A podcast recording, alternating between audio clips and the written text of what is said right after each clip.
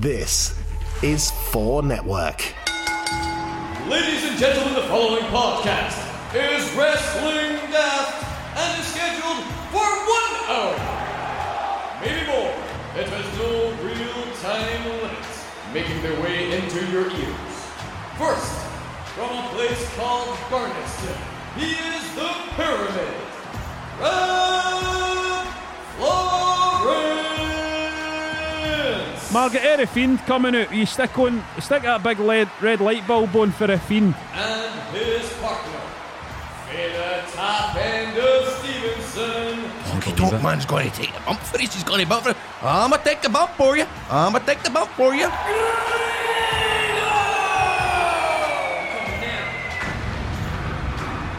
Welcome to Wrestling Daft. No, I am neither Rab or Grado. My name's John. I'm the producer of the show. You know that really annoying laugh that you hear in the background normally, and the person that normally shouts over the way stuff to the boys. That's me. Finally, I've got the microphone in front of me though. Uh, now the boys are off for the next couple of weeks, and wouldn't want to speculate, but it is Royal Rumble this weekend, so you never know who might turn up. Who knows? This might happen.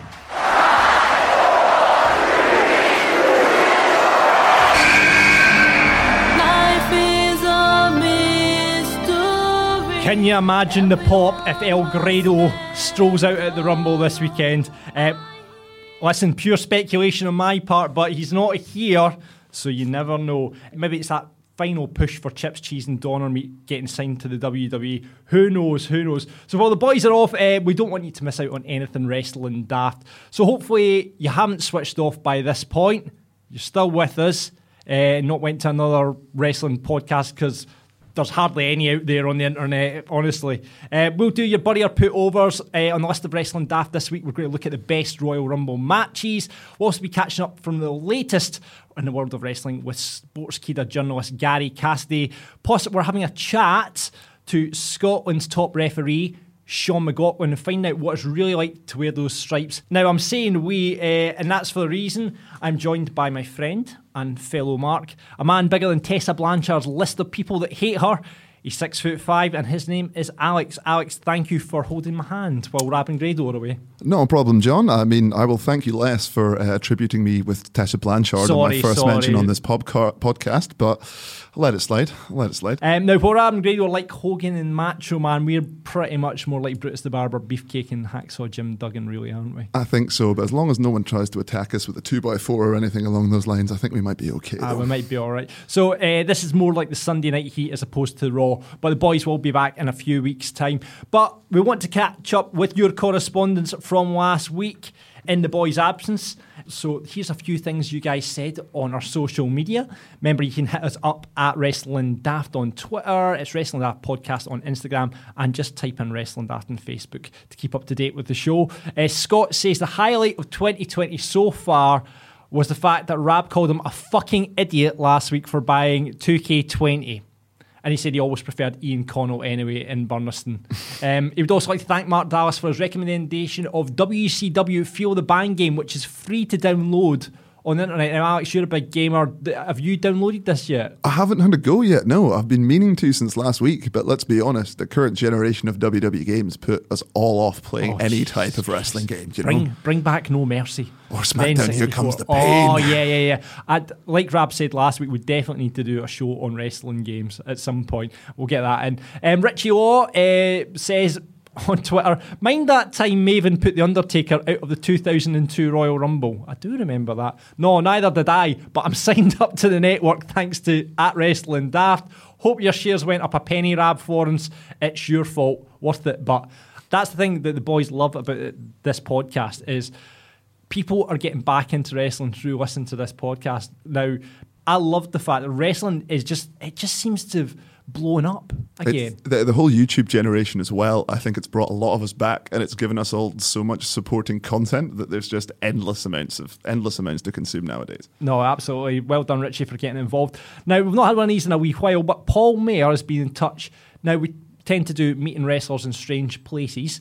And he says, um, I saw the Million Dollar Man at school in Bellshill. I thought he was going to be talking about wrestling. Now, I know exactly where this is going. I quickly found out it was him talking about how he had found God and how God, how good God was. Try to say that fast. uh, Did he have Reverend Devon with him there just for the band? maybe uh, Batista, Deacon Batista. Oh, yeah, everyone needs a bodyguard. yeah, yeah. Everyone needs a bodyguard. Before I could have realised I was blocked in the middle of the aisle by a lot of Bible bashers, I had to sit through two hymns, an American gospel song, and a whole lot of people randomly standing up shouting Amen and praise Jesus. In Bellshill, what? Um, thankfully, there was a short interval. I took that opportunity to squeeze by them and go to the toilet before making a sharp exit, and I pissed myself laughing all the way home.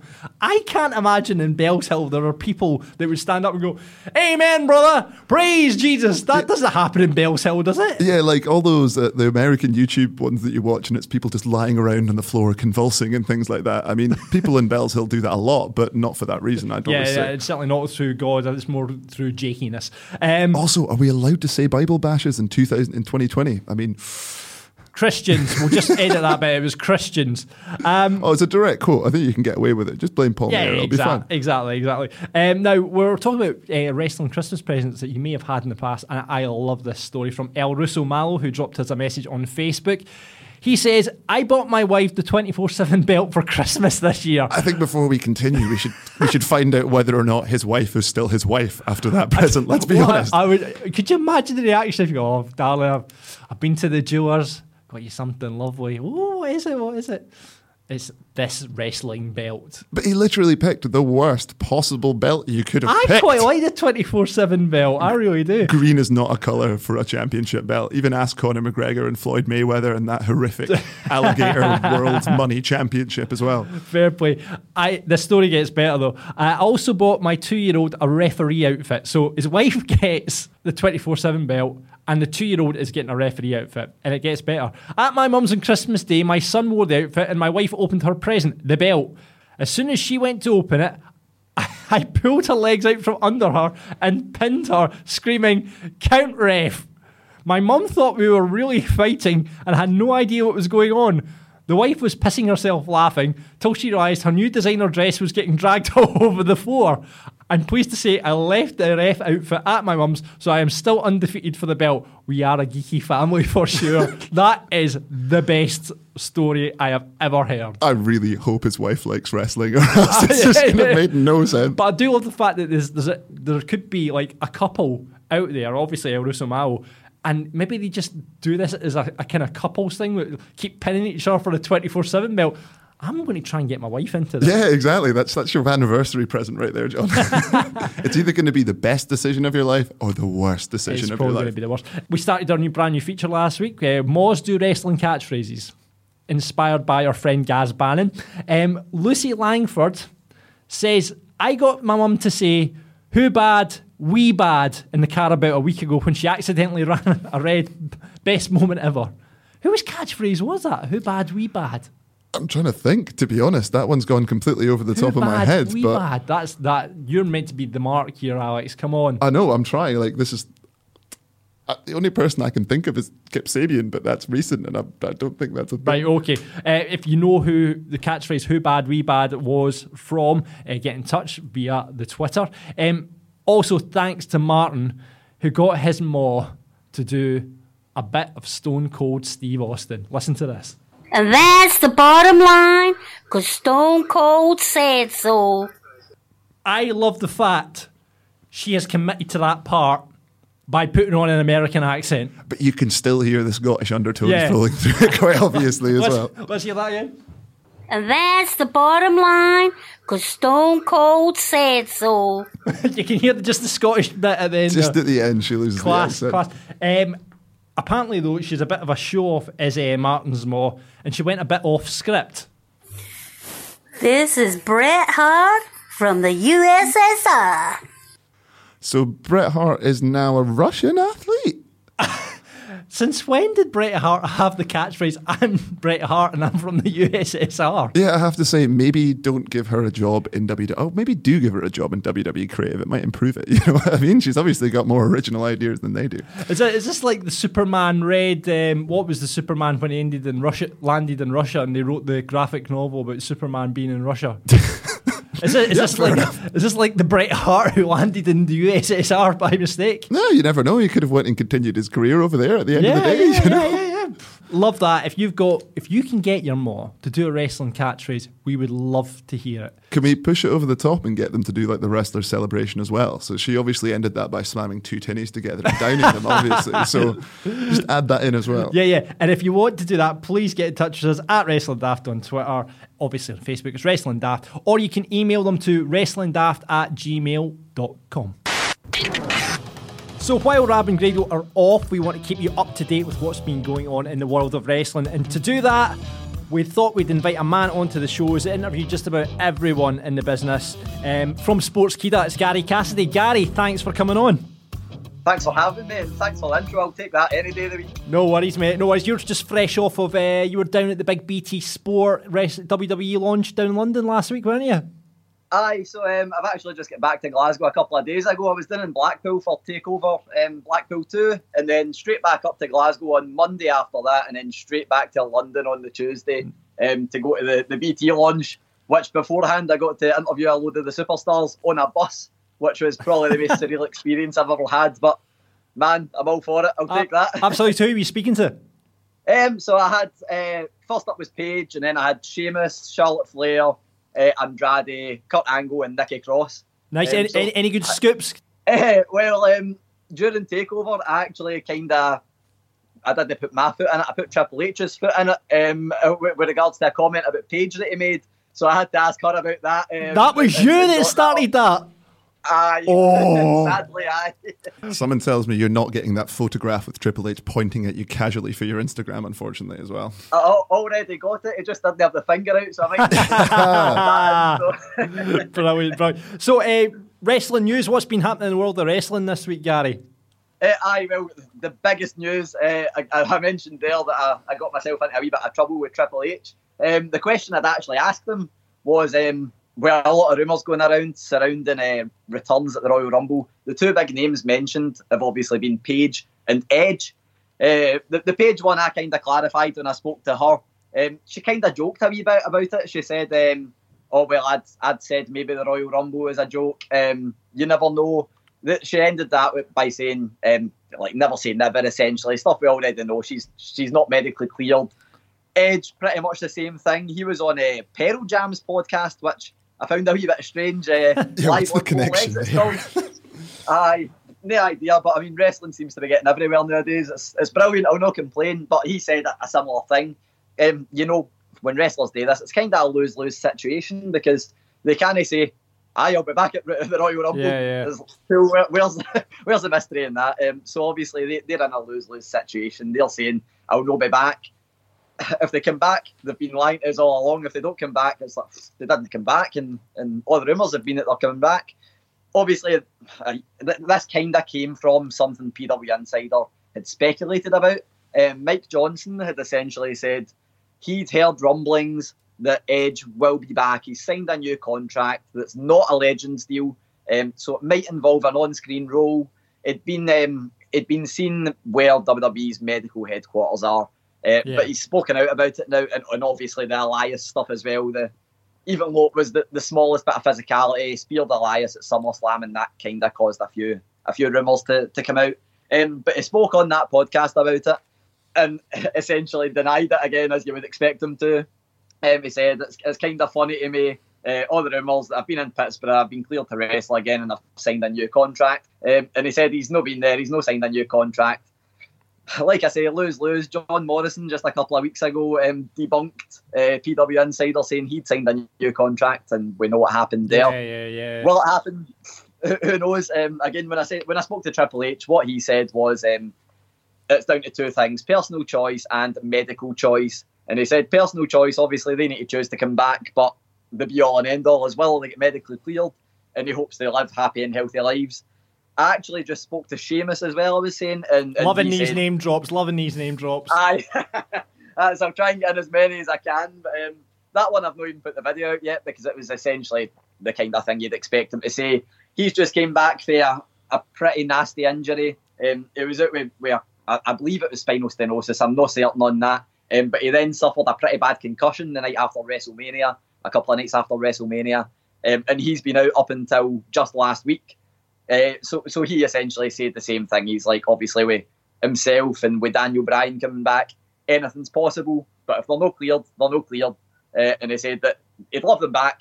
He misses them a lot. Echoed the, the comments of Triple H and I'd guess many others. But essentially, it's down to the doctors, and we'll need to wait and see at the Royal Rumble, I guess. Fair play. And it looks like AEW have made a couple of signings or rumoured to be making a couple of signings.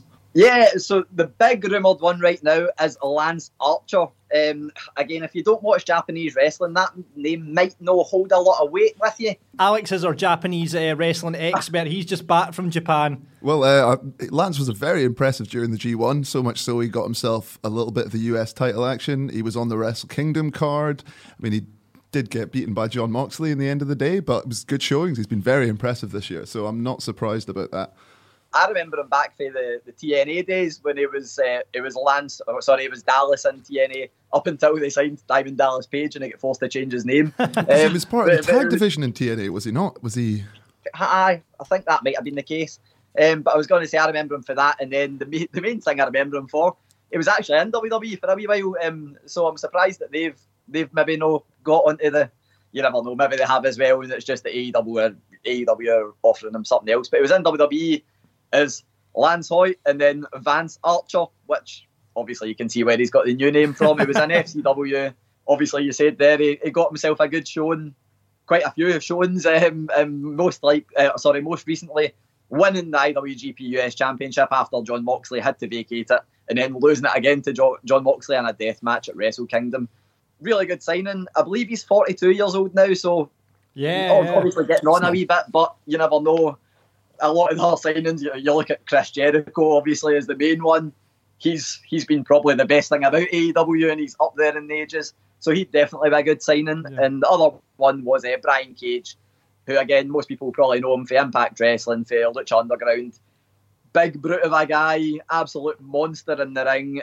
He's the kind of guy that it's always been one that you're like, why have WWE not signed him? Yeah. And then when AEW have kind of culminated the last year and actually having live shows, it's like, man, he'd probably be a great addition to anywhere. So if they get any of those guys, it's it's a big difference to what they've got just now because people have been saying there's a lack of bigger talent in AEW aside from maybe like Luchasaurus, I guess. Yeah, and you can see the two of them going in with uh, Luke Luke Harper as well as the big yeah, three guys on that yeah, roster. That's true. That's true. We're waiting for news on Luke Harper. Uh, and sorry, good, uh, Brodie Lee. I apologise, not Luke Harper. Oh, Brody, Brody, Lee. Sorry, Brodie Lee. Uh, and looks like it's good news for wrestling fans because the WWE is going to be free to air soon on the, in the UK. Yeah, well, that's um, like I said, uh, like you were saying about me being down at the, the BT launch. What I've got to say, firstly, they've put some amount of money and investment into, into WWE as a product. Uh, they get presented with the, the big uh, six and a half grand belt. I got to hold that and stuff. Got to nice. be down there and watch everything they were doing.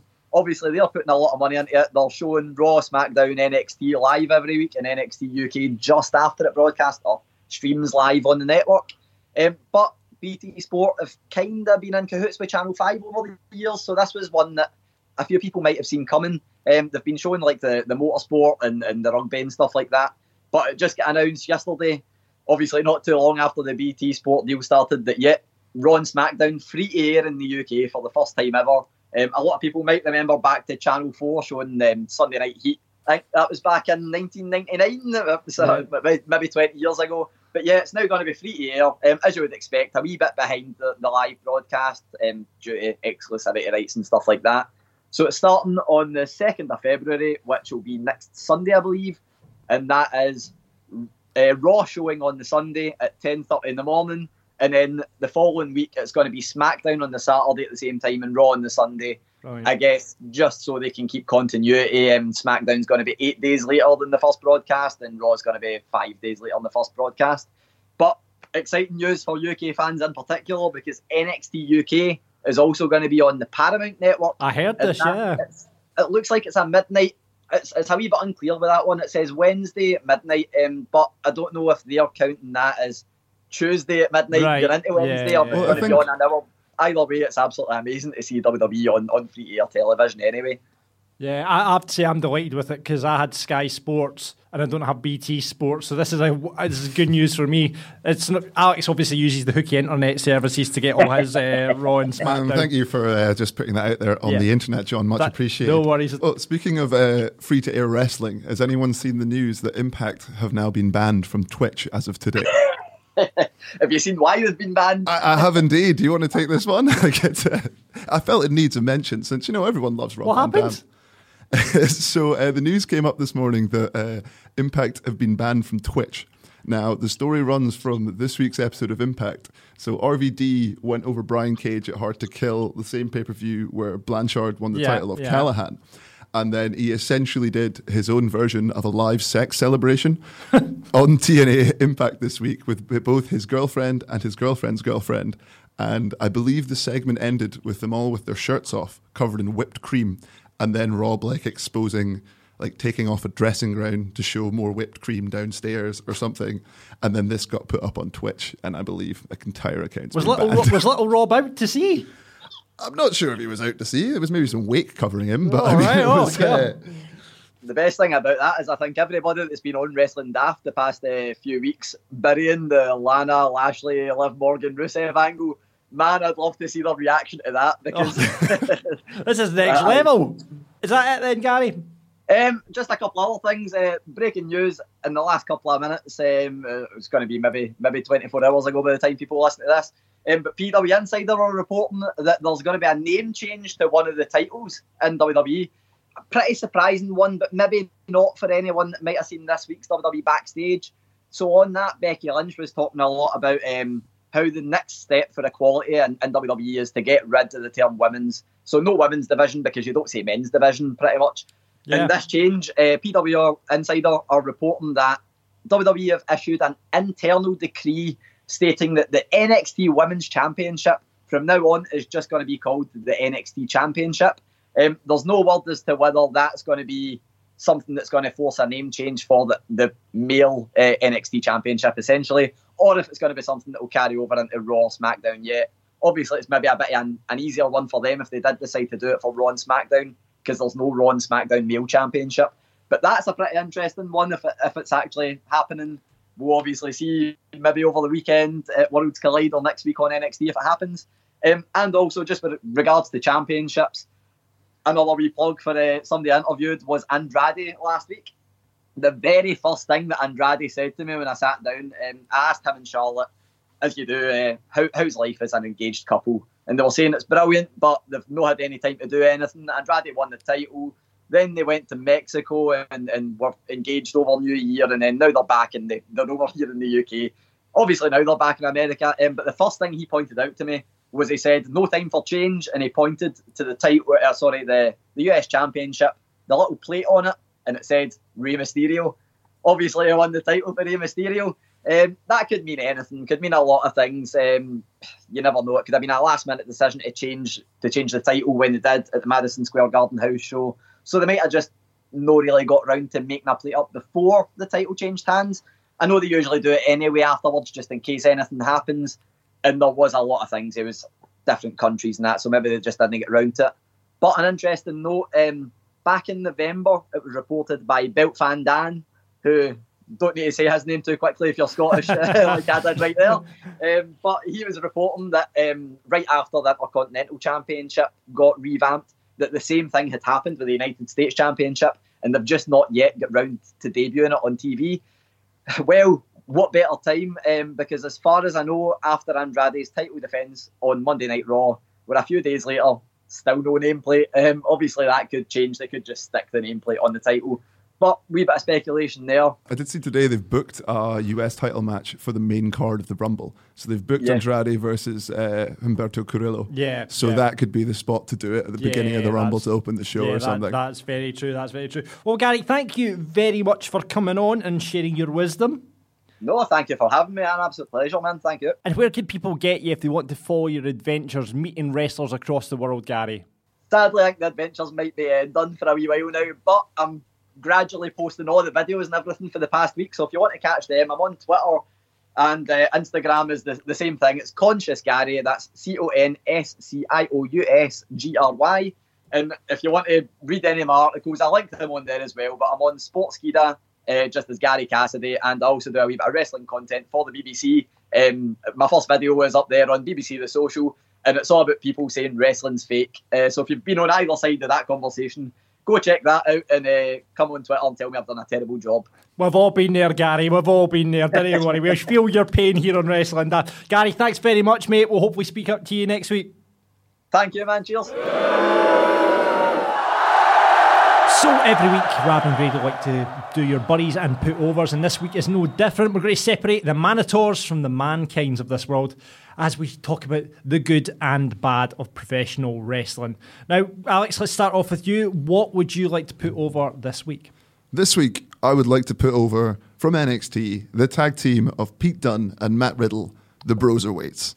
Now, a, a couple of reasons for this. I think the big one for me, right off the bat, is they came out wearing synchronized gear. All for, that. Every tag team should have synchronized gear. Exactly, especially well, considering how many actual tag teams don't do this. To have a thrown Really together tag team, off. fantastic. Also, like the hair matches and stuff like that. Yeah. and they even did a tag team finisher. But they were they were terrific. Went over the went over the UK tag team last week. And, and Pete Dunne, he just seems to be the Dusty Rhodes Tag Team Classic special throw in singles man because you know he had a really good run with Roddy a couple of years ago, and this year you can see him and him and uh, Matt potentially getting all the way to the finals. So I did see a comment online that they should have called the tag team joint manipulation, which I thought was a. Br- I mean, bro- Broserweight's cool, but I thought joint manipulation was would be an awesome name for a tag team. I somehow don't see that getting through the WWE marketing department somehow. John. Maybe not. Maybe not. Um, and what are you burying? This week, I'm going to bury Roman Reigns' addition to his entrance. Now, for those who didn't notice, uh, a, a certain big dog decided to have a very small mat put out in a very convenient location for his Superman punch to the ground. Um, I think this was actually pointed out on Twitter, to which he responded something along the lines of "At least I'm not smacking my head through a car door like Goldberg." So he's Yeah, yeah, yeah. potentially got himself a bit of beef with Goldberg, and then used the excuse that he does this for 52 weeks. Poor old big dog. days. That floor must be really hard to punch. To be fair, if he's yep, yep try it there. Ah, but the man, he wears gloves, John. If He, wears wear gloves. Like, he does wear bigger gloves, Roman. Don't get a little mat. You're meant to be the big dog, and then he's got a little a big dog with a little mat, you well, know? mat to help help his little hand. Cool. Um, I'm going to put over from AEW this week uh, DDP because He was in such good shape. man, he's like in his sixties, and he was like flying about that ring when I watched it last week, like he was in his twenties. Exactly. Why do you need to have any paid advertising for DDP yoga Yeah, when you exactly. could just send Alice out on a Wednesday night? Absolutely. DDP Yoga, I am signing up for that bad boy. And I'd, like to bury this week, I'd like to bury putting the tag titles on Seth Rollins and Buddy Murphy. Now, I get it, right? Okay, the, the good points about it are that Buddy Murphy gets a strap on him, right? And he gets something to a- do. And he gets something to do. But they've made this faction, you know, and it was set up for in the story. And Raw was actually quite good Monday night. We'll get to that through your buddy and put overs in a minute. But yeah, Buddy kind of, you know, joined it, and then they've thrown this to get team together. Should it not have been the AOP that got? I think that? it really should have been AOP, but are they already planting like a breakup angle for Seth's new stable three weeks after it's been created? I, I doubt it. I can see this staying together for a while. I guess they're maybe saving the kind of AOP War Raiders match, sorry, Viking experience match for um, WrestleMania or something like that. But I was just like, As you if know, Vince I McMahon's going to put a tag match on the I- I- main card of WrestleMania. I'm not a big fan of like throwing together tag teams winning the tag titles against tag teams. You know what I mean? Unless Like- it's Dolph Ziggler who does it every second week. I So know, I know. Just anyway, so I'm burying that. Uh, let's get to your uh, buddies and put overs. Andy Clark put over uh, Seth Rollins and Pals winning the tag titles. There you go. Uh, John Moxley because John Moxley, uh, Mysterio, Andrade, and he wants to put over himself for getting accepted into uni from college. What a fucking guy, he says. what a lad! What well a done, lad. Andy. Totally went against what I was saying about um, Seth and Buddy, but we'll let you off for that one. I think you're allowed to put yourself over as well. Yeah, you put know? yourself over. Why not? Uh, Buddy, AEW's wishy-washy storytelling. Pish. Some is good, rest is fresh turds. Good matches, shit stories. I think he might be talking about Brandi Rhodes there. yeah, I you know, we've talked, Rab's certainly spoken on this show about it before. I think backstage they do need you know, as far as I'm aware, it's the guys are writing most of the stuff. I really think they need someone backstage or someone in creative Just to look write over the and look over well. the stories and stuff like that. Because it's the one big fail of AEW is the storytelling. Because they expect you to watch like everything because you've got all elite on YouTube and you've got dark and you're I think- expected to consume all this and know what's going on. And I have to say, the commentary team, like Jim Ross especially, God love him.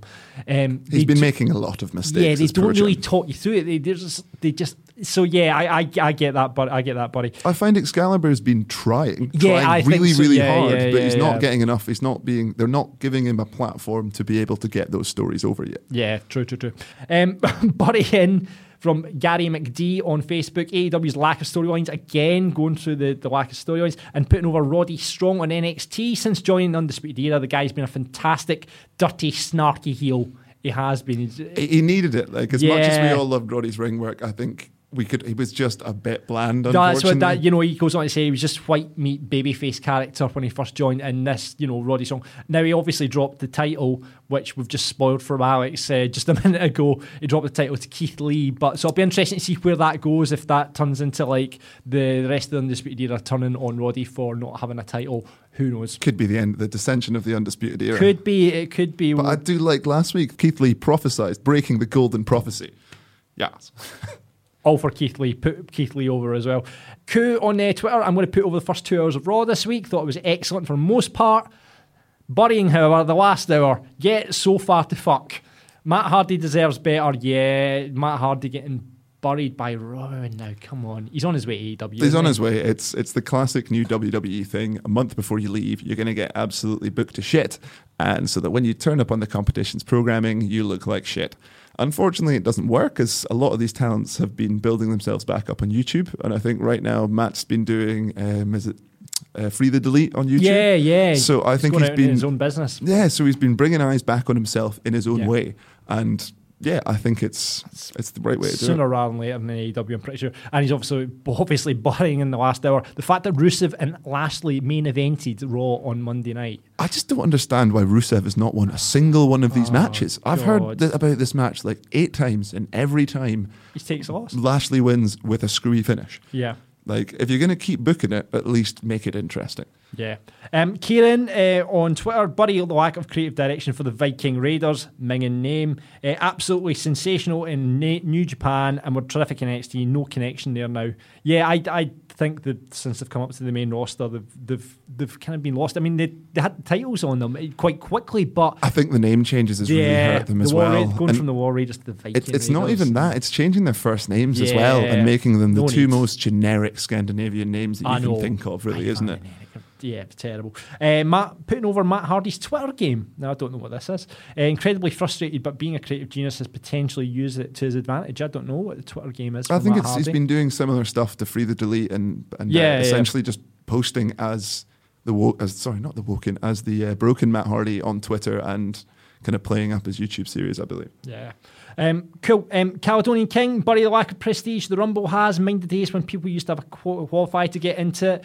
People just telling us they're going in now. Aye, all for that. Yeah, it used to be. It used to be a prestige thing. It's like I'm, I'm entering the Rumble. Who says you're entering in the Rumble? Yeah, exactly. Especially since there are no authority figures anymore. Yeah, yeah, yeah, exactly. Jesus. And he must put over Ricochet getting a boot in the balls for chancing his arm with Brock. yeah, like I, I'm, I'm all for Ricochet getting used more eh, because he's been kind of lost in the shuffle. Also, recently. book that match. Keep, keep- make that the Yeah. Brock's match at Elimination Chamber. It's, it puts Ricochet over, and it also gives Brock something to do. That's true. Rudo. Ricochet maybe eliminating Brock in the Rumble this Mm, potentially, it depends on as it depends on as you have been constantly predicting the return of Cain Velasquez. Well, that's true. That's true. That we'll wait and see. Uh, and finally, uh, Kev's wanting to bury the WWE Tag Division. Wait, they beat you to it. Surely AOP, being an established tag team, should have won the titles. Absolutely, Kev. Well done. You may be in for listener of the week. uh, and put over Keith Lee. Big lad is brilliant. Should have a wee fat lad stable with Owens and Joe. The Fat Lads is a brilliant stable name. yeah. Do it, do it. I'm, I'm all for that. The the, the, The wrestlers mer- who can't be arsed go Oh. to the gym. The merch would fly out the door. They could be the American answer to chips, cheese, and doner meat. They could be. They could be. All for the fat lads. um, if you want to bury or put over anything next week, remember to hit us up on Twitter at Wrestling Daft or on Facebook at Wrestling Daft. Get your hats, your scarves, your t shirts. Well, it's actually just t shirts that we have to offer at our Wrestling Daft merch store online. You can get some fantastic designs from catchphrases from the show, such as Margaret, there's the fiend, chips, cheese, and dawn on me.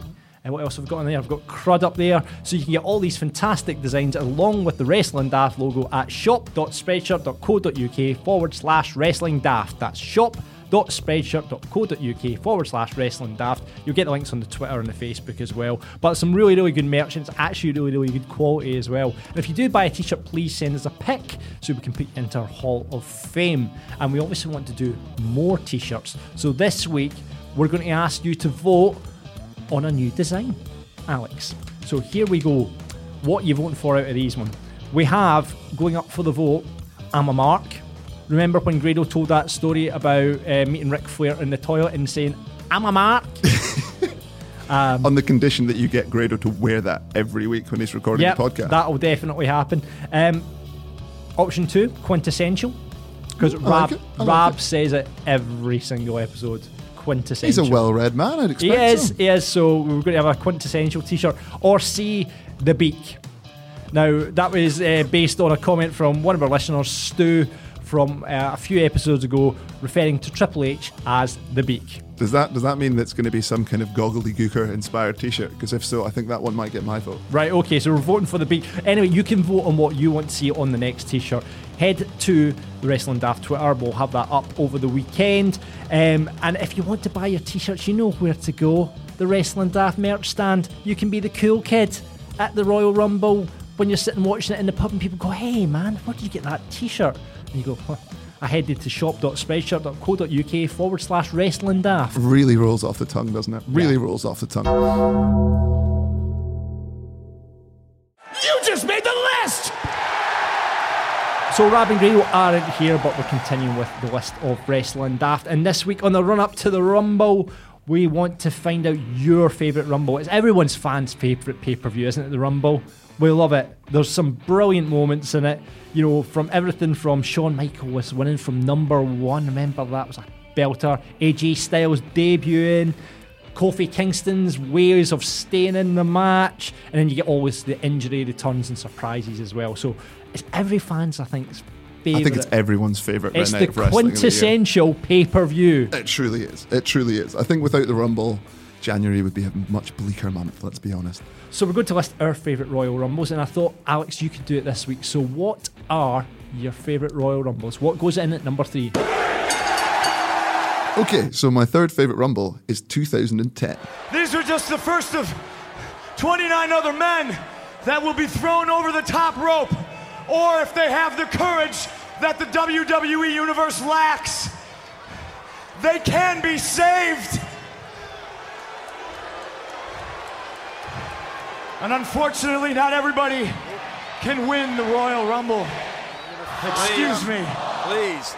it's clobbering time. Who's the next sacrifice for Ben Grimm? So the match starts early off with a certain CM Punk coming in at around number three, eliminating everyone, and during his straight edge savior years, and just sitting in the middle of the ring and cutting promo after promo after promo after promo. Was that when he was re set up the Nexus? Was that when? This was before the Nexus, so this was still right, right. straight edge society era. right, that was So- Straight Edge Society, right? Okay. So he had the full Jesus beard hair look at the time. It was it was truly terrific. Shortly after that, we had uh, the second ever woman to enter a Royal Rumble. Uh, Beth Phoenix appeared and eliminated everyone's favorite Indian wrestler, Barjinder Mahal. That's right. The Great Khali That's right. Yeah, yeah. That was the, the kiss over the, the rope thing. Yeah, It was yeah, indeed. good. it also featured the beginning of the build to Michaels versus Undertaker 2 at WrestleMania. So this was the pay per view before the infamous moment when HBK comes out in the middle of the Elimination Chamber match and costs the Undertaker the title. Right. Yeah. So uh, a lot of good promo work from Michaels pre this event. And I think the big one as well at the end was the return of Edge to come back in at number 30 and to win the Rumble. So my second favorite Rumble is 1992.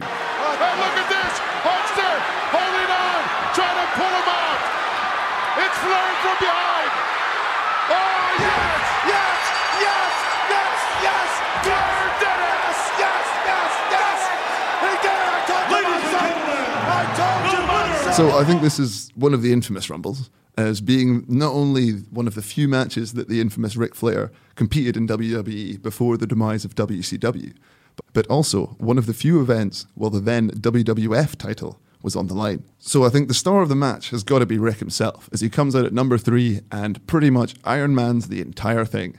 Lasting a whole 59 minutes and 26 seconds. And another big highlight of the match comes in when Big Psycho Sid, or Sid Justice at the time, comes in and managed to eliminate about six people in about five minutes, Yeah, yeah. which for back in the day was that was quite a performance. I think up until, ironically, the next Rumble I'm about to talk about was definitely the record at the time for the most eliminations in a single Rumble. But I think um, also 1992 Royal Rumble gave us the gift that keeps on giving with the Ric Flair. Whoa! Oh, it truly did. It truly did. And his promo work afterwards, holding the WWF belt that no one ever imagined Ric Flair, of all people, holding was truly terrific as well. Yeah, uh, Bobby Heenan was on commentary, I think, for the '92 Rumble as Would well. it have been Heenan Monsoon I think point? it was, but I, did, I mean that that generally is marked. But it's one of the best. What's going to be at number one though? So number one comes in with 2001. has risen from the dead. Oh, look out, Steve! And there it goes. And no Blackman holds on.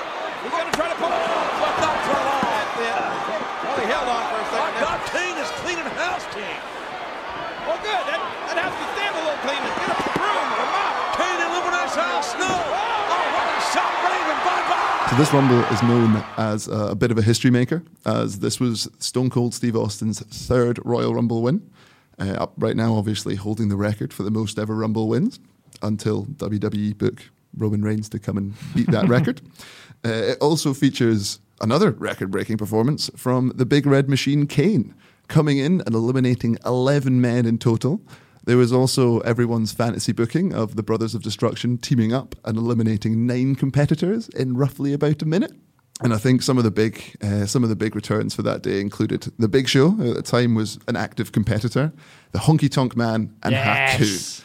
I'd, I'd mentioned. I'm gonna take a bump for you. Oh, I'm glad it was you that tried to do the impression of Grado. And even Drew Carey, but I don't think anyone in the UK knows who Drew Carey is. No, so no, I remember that. That set up a kind of feud with Kane, didn't it? I The believe so, yeah, thing. I yeah, think yeah, so. Yeah, he was like running away from Kane. I remember. Cool. I did Royal Rumble 2000. Not much argument. I would personally have went 92 above that, but uh, actually, I, I think for me, because uh, I'm breaking Yeah. kayfabe, I'm a bit too young to You're have seen younger, 92 yeah, at the yeah, time. um, yeah. Very 2001 was very, very much my generation. And of course, is that not set up uh, Rock Austin at WrestleMania 17 as well? Of course Because at the time, Angle's the champion, and Yeah. then Rock beats him at No Way Out. Here's what you guys had to say on your favourite Royal Rumbles online. Uh, Fire Soul 86 says Royal Rumble 2000 uh, because Kai En Tai kept running and out, in and out and getting layered. They weren't actually entered into the Rumble. They just kept running. Kai En Tai, Funaki and, and stuff. They kept running in and out. That was brilliant. I remember that. I love that. I, I think we all love that old Kai En Tai yeah, yeah. Anybody who doesn't say 1992 is the best Rumble hasn't seen it or is a liar, says Stevie B. I'm officially a liar. I apologise. Yeah, well, it was number two, to be fair. I can still remember getting taped by a mate from school. I can still remember the name of the bastard who strolled into school and spoiled the winner. Everybody on Monday morning when they go into work is going to be trying to avoid. Now we it used to be like you'd walk into school and someone would give you the winner. Now you've got to avoid social media altogether. Oh, it's impossible. You literally need to turn your phone off and, Yeah, and stick to like you know the Yeah, Financial yeah, Times for the I, day. I'm watching it uh, Monday night, so I do not want it spoiled by someone in the office on Monday. And everyone's going to be the exact same as me, I'm pretty sure. Uh, Jim McKinley says 2005 when Cena and Batista accidentally eliminated each other, then Vince tearing both quads. Remember, that was the infamous moment. Vince stormed into the ring and then couldn't stand up in the ring. yeah, he He'd just falls both- over when he gets into yeah, the ring. oh man, that was a belter. Yeah, I'm with you on that one. 2017 was good. Neville starts his class heel run as King of the Cruiserweights, so he hmm. did, yeah. Cena and Styles have a belter, and the Rumble was well unpredictable at the time. The amount of star Oh, that Cena's that Cena. Styles match was absolutely terrific Yeah, it that was. year Yeah, as well. it was really, really good. That was my kind of match of the year, 2017, wasn't it? Oh, I think so. I think it was one of the few that's got Five of Big Uncle Dave, is it Bloody well? hell, is it? Jesus. Cena gets a five star match. Actually, no. I think that one was way. maybe. I think it was like four and a half, four Oh, three right, right, quarters. all right, yeah. I think play. it's only five star is with Punk at Money in the Bank. Oh, really? Uh, 2006, because it was the first pay per view I watched. That's from John Bankier. Loved the fact that Mysterio was doing it for his pal. That was Eddie. Obviously doing it for Oh. Eddie in that time. And uh, he was a wee underdog in the final four when Mysterio and RVD teamed up. I went daft for it. Love good it. rumble. Love it. Good Great rumble, rumble. Good rumble. Uh, 2008, when Cena returned. Yeah, that that, That was a huge yeah, ma- when he's just kind of standing with, with the arms, yeah, that that because it was the arena had that kind of it was like the opening door thing, wasn't it? and he was just kind of was- standing. That, that was cool. Yeah, so 2008. I hope they bring something like that back now that they seem to have committed to doing a bit more set design. I yeah, really hope that, they bring that- back something like that. that would Rumble. that would be cool. Hopefully, we'll see that on Sunday. Uh, Love Rumble 2016 when Reigns defended his title in the Rumble matches. Scott McKenzie. I like that. I think we all even uh, when when you pop when you know Triple H is coming out of thirty and you still pop, like you know it's been a good Rumble. Yeah, yeah, yeah. Obviously, that was the kind of height of everybody hating Reigns. So when Triple H eliminated as a, you know, as the heel, Yeah, it was, a it was massive, massive pop. It, it was a beautiful piece of booking by Mr. Mr. Paul Levesque to Ah, put yeah, himself yeah, in that situation. Exactly. Put the title back on himself. Hmm. Uh, 1993 Royal Rumble says Gavin. The sole reason I think that is because our next door neighbour recorded it on VHS when I was about five, and I watched every single night until WrestleMania 9. Ric Flair was number one entry. Macho Man stupidly tried to pin Yokozuna and deservedly tossed from the position over the ropes by Yokozuna to win. that was ridiculous. Uh, it was such a ridiculous spot. Macho Man goes to pin Yokozuna, and he just lost. Have you seen that? Ah, I've seen it. Yeah, it's yeah. ridiculous, absolutely ridiculous. But no, it was a good rumble. Andy PRFC, I wonder what team he supports. 1998 was the first event I seen and set my wrestling fandom off. Austin on a rampage and the three faces of Foley in one match. Yeah, I think that was, a particularly good highlight. that, that was good. That was a really spot. Um, what do you think is going to happen this week in the Rumble? I'm not. I'm not sure. I think it's it's. I'm not sure. I think we have an unpredictable rumble to a certain degree. I did see the bookies at about Christmas time even had the Rock down in there at some point, way. so um, that's definitely not happening. But I think uh, we had a discussion about this beforehand, and I think we're kind of both in agreement that this is potentially Drew McIntyre's year. I think Drew's going to go over. I think Drew's going to go over. And you know, the, obviously, Rab and Grado were talking about it last week as well.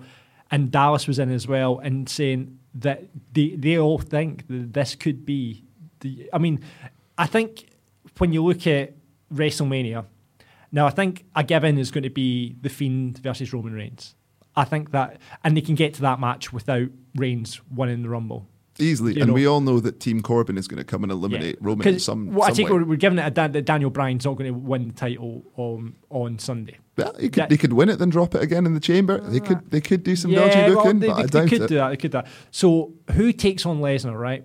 Oh, I think Drew has to take who, on. If Ca- Cain Velasquez is apparently meant to be in the Rumble, but I apparently he's injured. It's really mysterious there. I think as well they'll save the Cain Brock stuff for the Saudi shows. Yeah. because that's that seems to be where they like to bring their big stars in because they can afford it for the yeah, Saudi yeah, shows. yeah. So maybe they save that for because it's a Saudi show before WrestleMania happens. So who else is, uh, you know, who else is going to come up against Brock Lesnar? Who else is a threat in the WWE to Brock Lesnar?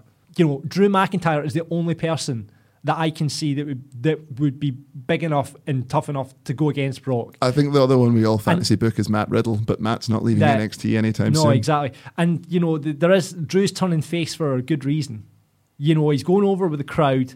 I, I, I honestly can't look beyond Drew McIntyre for the Rumble. This. And from a business perspective, with the BT deal, the amount of time and money they've put into it over here and stuff as well, what better way to attract fans than having a UK, uh, British champion for the first time in a long time? Anyway. I don't think Vince McMahon thinks that much.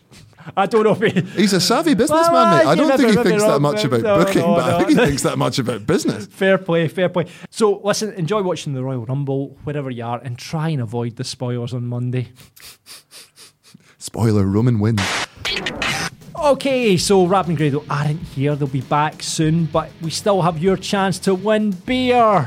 In our Beer 52 match of the week last week, Dallas was in. Mark Dallas from ICW fame. He picked out Goldberg versus Raven for the US title on Nitro back in April of 1998. And he wanted to know who Raven had taken the title from the night before on the pay per view. And the answer was Alex, do you know the answer to that one?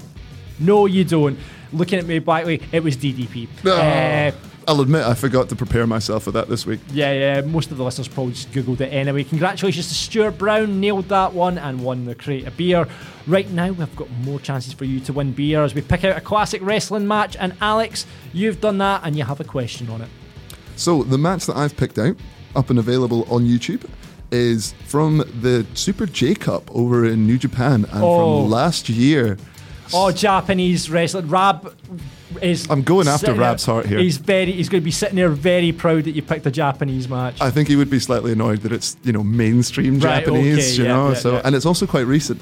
So uh, the match is everyone's favorite British export in Japan, a Mr. Will Ospreay, up against someone he described as one of his personal heroes, Amazing Red.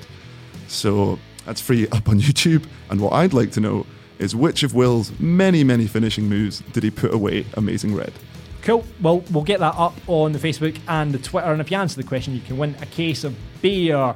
Uh, winners must be over 18 and stay in the UK, of course, because you can't drink if you're under 18.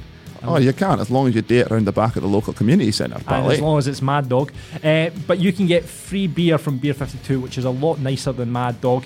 Uh, you can get that at beer52.com forward slash wrestling. We've got a special code there for you. So normally when you sign up for these deals, you get eight beers. But as you're a Wrestling Daft listener, we're going to give you 10 beers. And all you need to do is pay for the postage and packaging, which is $4.95. So for $4.95, you can get a wee cargo for the weekend, 10 free beers from Wrestling Daft. There you go. You can sit and enjoy the Rumble with your Beer 52 and crack on with that. Um, it's a monthly subscription service for beer that you can sign up to. So go to beer52.com forward slash wrestling to get your first case of 10 beers for nada. So, Rab and Grado aren't here. Uh, we've decided to mark out a little bit. Um, myself and Alex. Uh, and if you've been to a wrestling event in Scotland, particularly, you'll have seen this man. Whether it's an ICW ring, a PBW ring, Source, Discovery, PWI, the list goes on. If you see a wrestling referee, it's probably him. Please welcome to Wrestling Daft, Mr. Sean McLaughlin. Uh, I've never got an introduction like that, man. There you go, man. Give, give it the big one. Uh, now we got you on. We had you on this week because I personally am completely intrigued about the referees because you know coming from I've never done any wrestling training. I just watch it and I love it. But I'm really intrigued to the referee's role, not just in the ring, backstage, and all that sort of stuff. So I'd love to hear what you've got to say. First of all, how the hell do you become a wrestling referee? Uh, you just need to be shit at wrestling, basically, man. Ah, you just go to training the first day and they're like, you, you can be Nah. the ref. That'll be fine. well, like personally, from my experience, I got I started going to training to learn like how to bump and how to like Yeah. Work work matches and stuff like that. To then do, do like a manager role.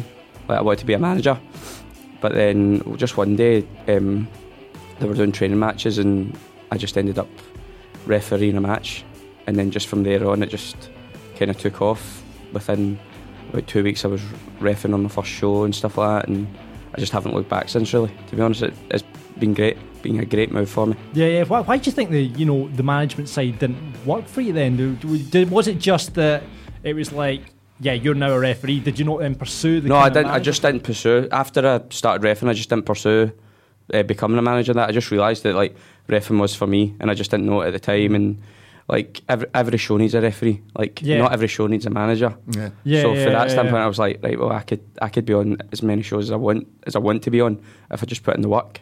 And Yeah. you can do multiple matches a night, so you can be part well, of multiple well, matches yeah. as well. I mean, that it's good. It's good, but then it's also got its downfall because by half nine you're knackered.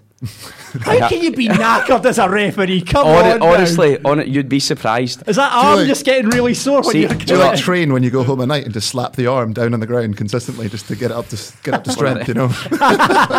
no, it's honestly Well, that too. knackering, man. So there's like, so like uh, Stevie Xavier and Liam Thompson, they love doing uh, cradle pins back and forth, back and forth, and you get from you're going from one corner of the ring to the other, just constantly hitting this mat, and it really tires you out. It really tires you out. Like I always find calling it a mat probably undersells the fact that it's like planks of wood. Oh yeah, yeah, slapping, yeah, really, isn't it? Yeah, well, the canvas and the canvas, Yeah, aye, yeah. and honestly, it can be quite tiring. It depends who you're in with. If you're in with two lazy guys that just don't want to do anything, Grado.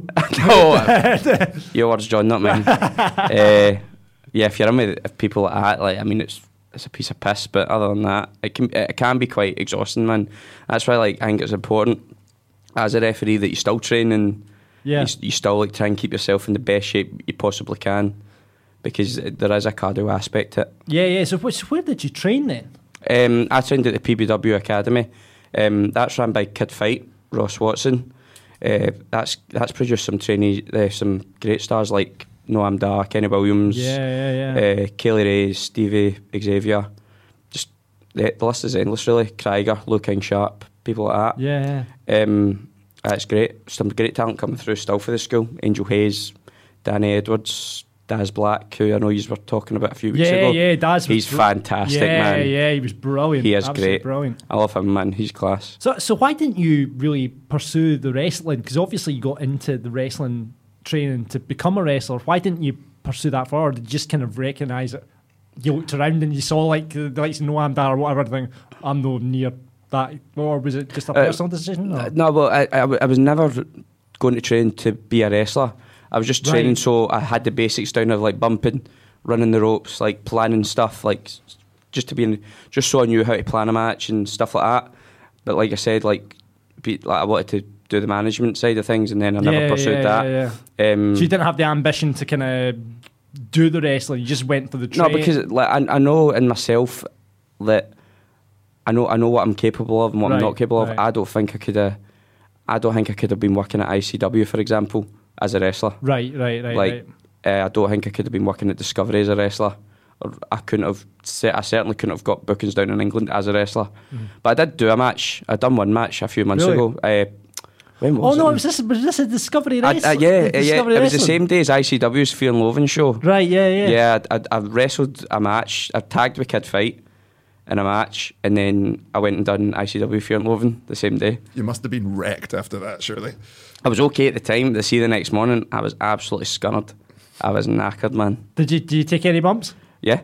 Uh, Did yeah, you, yeah? yeah, yeah. Well, I, I learned to take them, so I might as well Yeah, have just yeah, thrown yeah. them all in. Yeah, yeah. I, I got beaten then, but I got pinned. Done the job. Done the Done job. the Good. job. Good. Uh, But I'm sure you tell Kid Fight that you carried him through that match, no doubt. Oh, definitely. I planned the whole thing. He was, oh, he was smoking his e-fag like that. Oh, when am I coming in, boy? When am I coming in? no, it was good. But uh, we were working. Uh, who were we wrestling? Kings of Catch, uh, which are Aspen Faith and Lewis Girvan. Lou King Sharp and Krieger and the Anti Fun Police from down south. Don't know if you know them.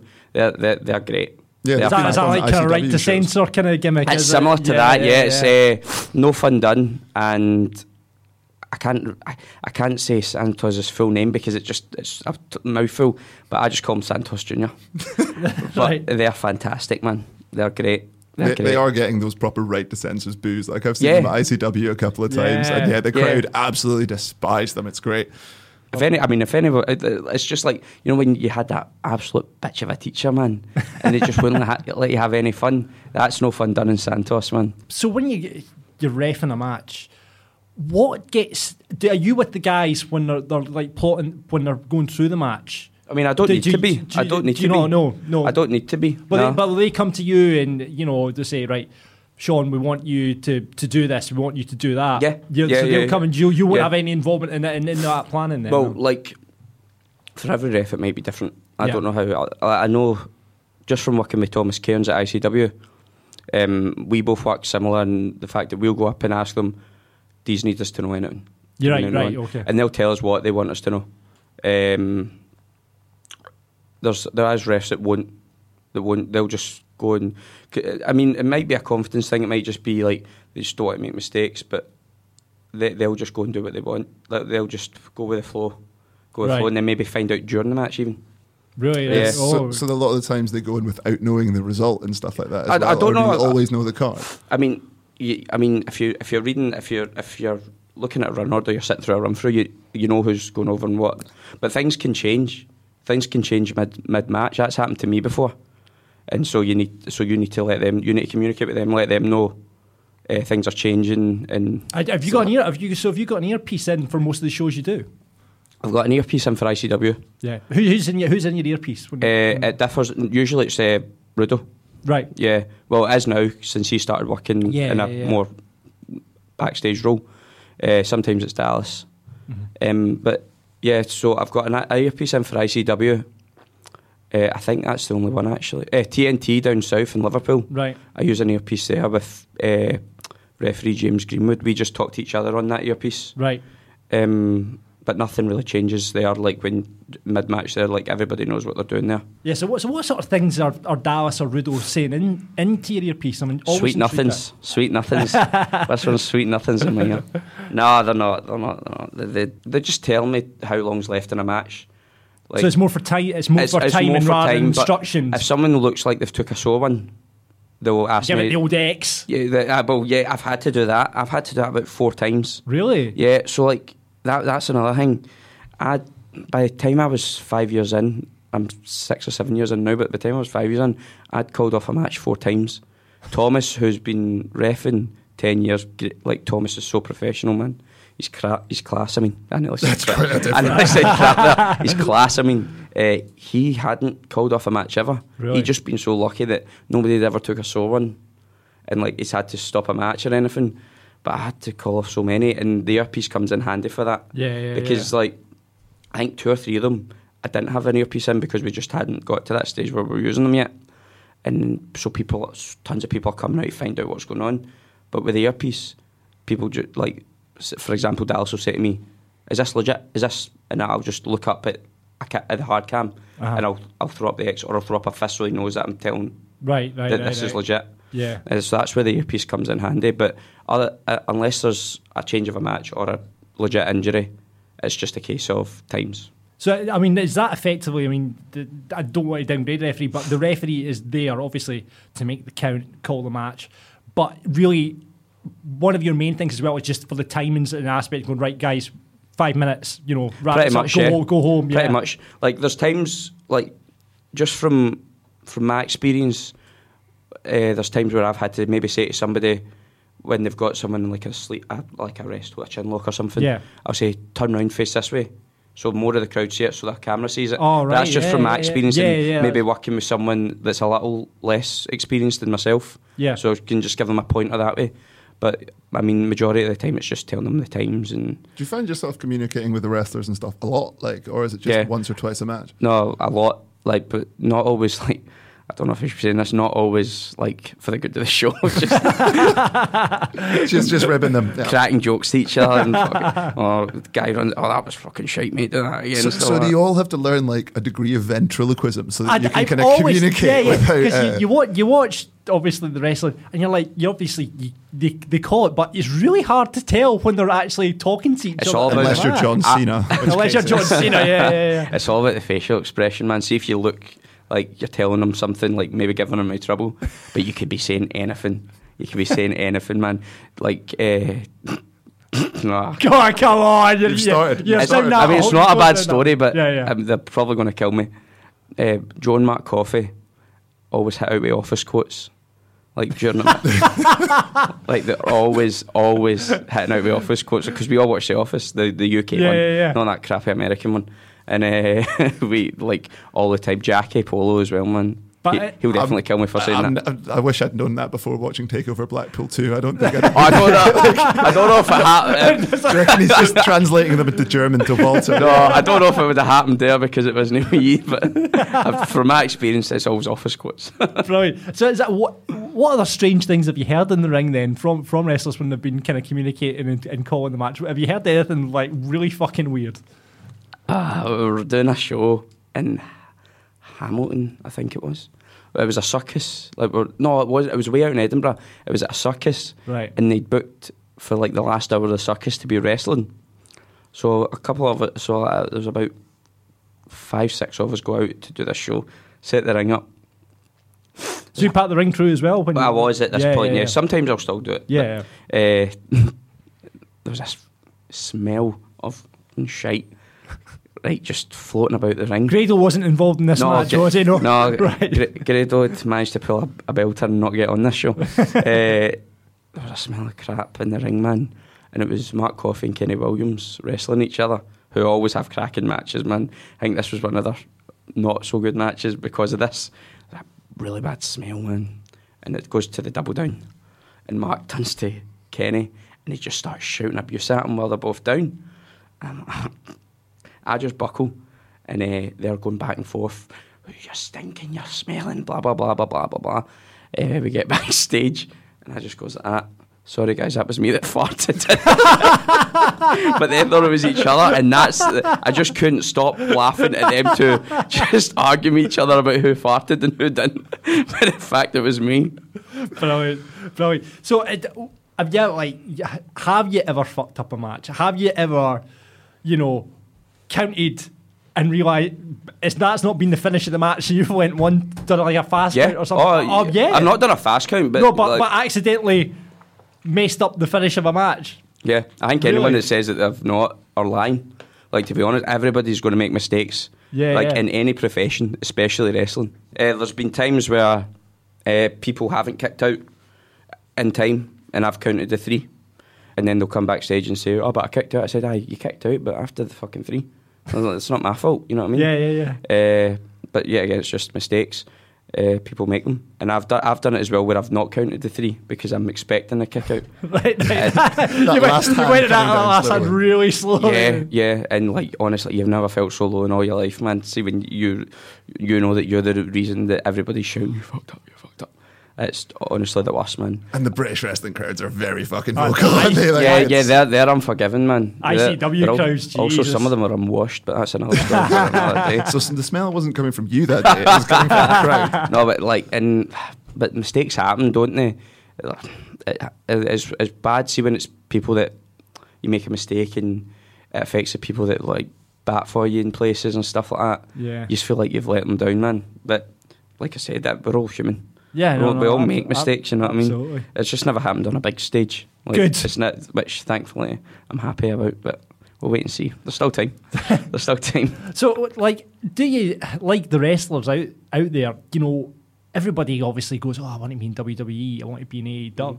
Is there a progression like for a re- referee? Would like say, for example, NXT UK, like maybe approach you, going, "Listen, we like what you do in the ring as a ref." How how do you make that move from say independence into into an AEW or an NXT or Impact or whatever? Um, well, me and Thomas have both done NXT UK. really? Yeah. Yeah, um, I we done it last year. Was it last year?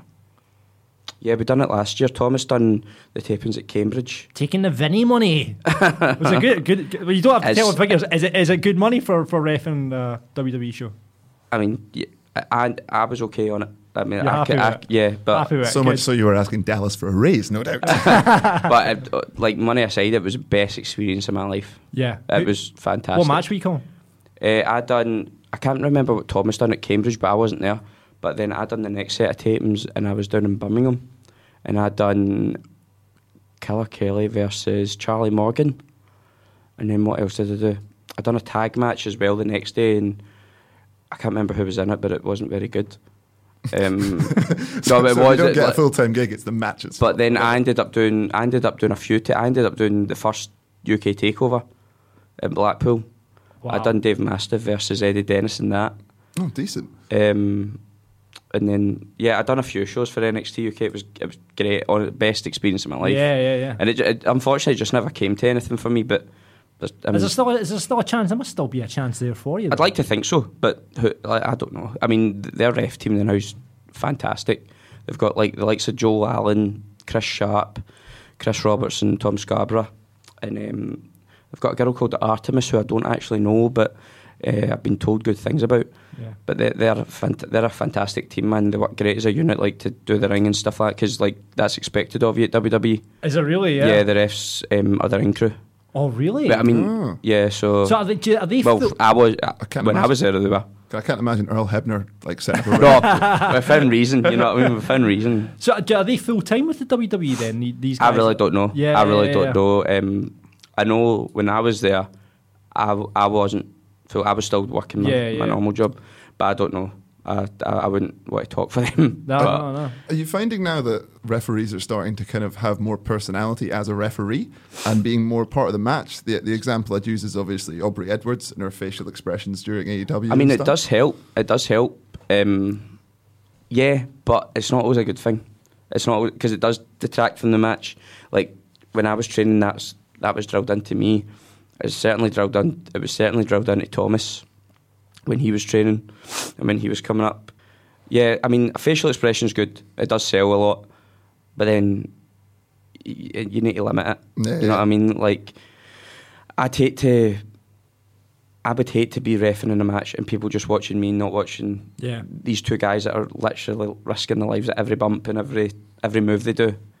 Like that would be shit for them. That would that, I'd I'd feel awful, but it's not my fault. I'm good at what I do. No, I'm kidding on. I'm kidding on. But uh, just when you're saying that there, like the track referees like having a bit more personality in that. Uh, the end of last year there, I met a boy, a wee boy, like, and his mum who come to every show. Jamie's name is, and uh, his mum just said, "Oh, he just loves you and Thomas and Simon Cassidy, the Yeah, announcer. yeah, yeah. Like, he just loves you three.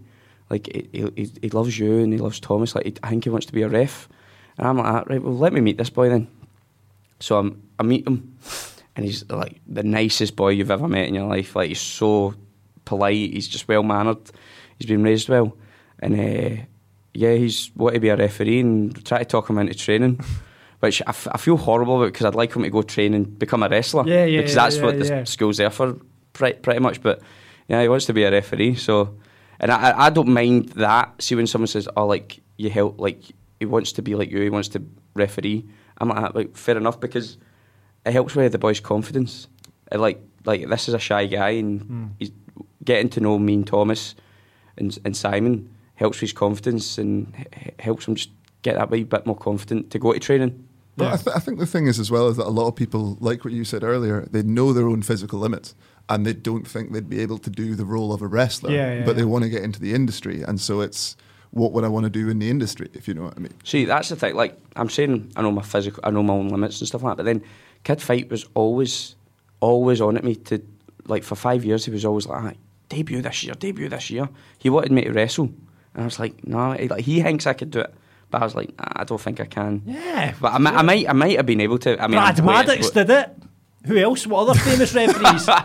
what else? Shane McMahon done it. Shane He- McMahon? He used Yeah, to be a referee. Shane go. Stevens. Yep, he used to be Yeah, a yeah, referee. yeah. Ronnie Garvin. Ronnie Garvin, I think, maybe. Ronnie Garvin, I think, was a. They, it's, listen, it's going to Nunzio, happen. Nunzio done the opposite. Nunzio was a wrestler and then became a referee. Is he now still a referee?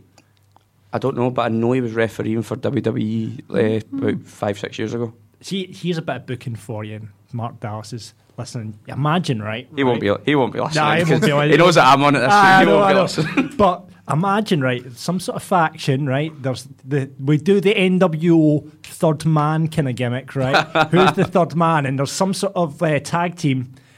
You're refereeing it. You go for the, I'm the big, the big finish. One, two, but then you pause on the three, and then you pull up off the ref shirt, and there's some sort of faction T-shirt underneath it. Could and you you're not the just be the man? Could you not be a faction of referees and just have all the refs just turn on the wrestlers The- for a day? That would be ama- That would be amazing. Degeneration ref.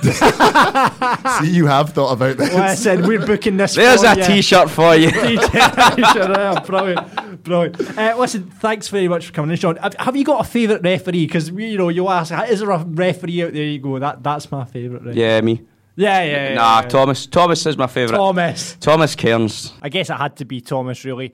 Um, one final question: Did you get to keep your WWE ref shirt?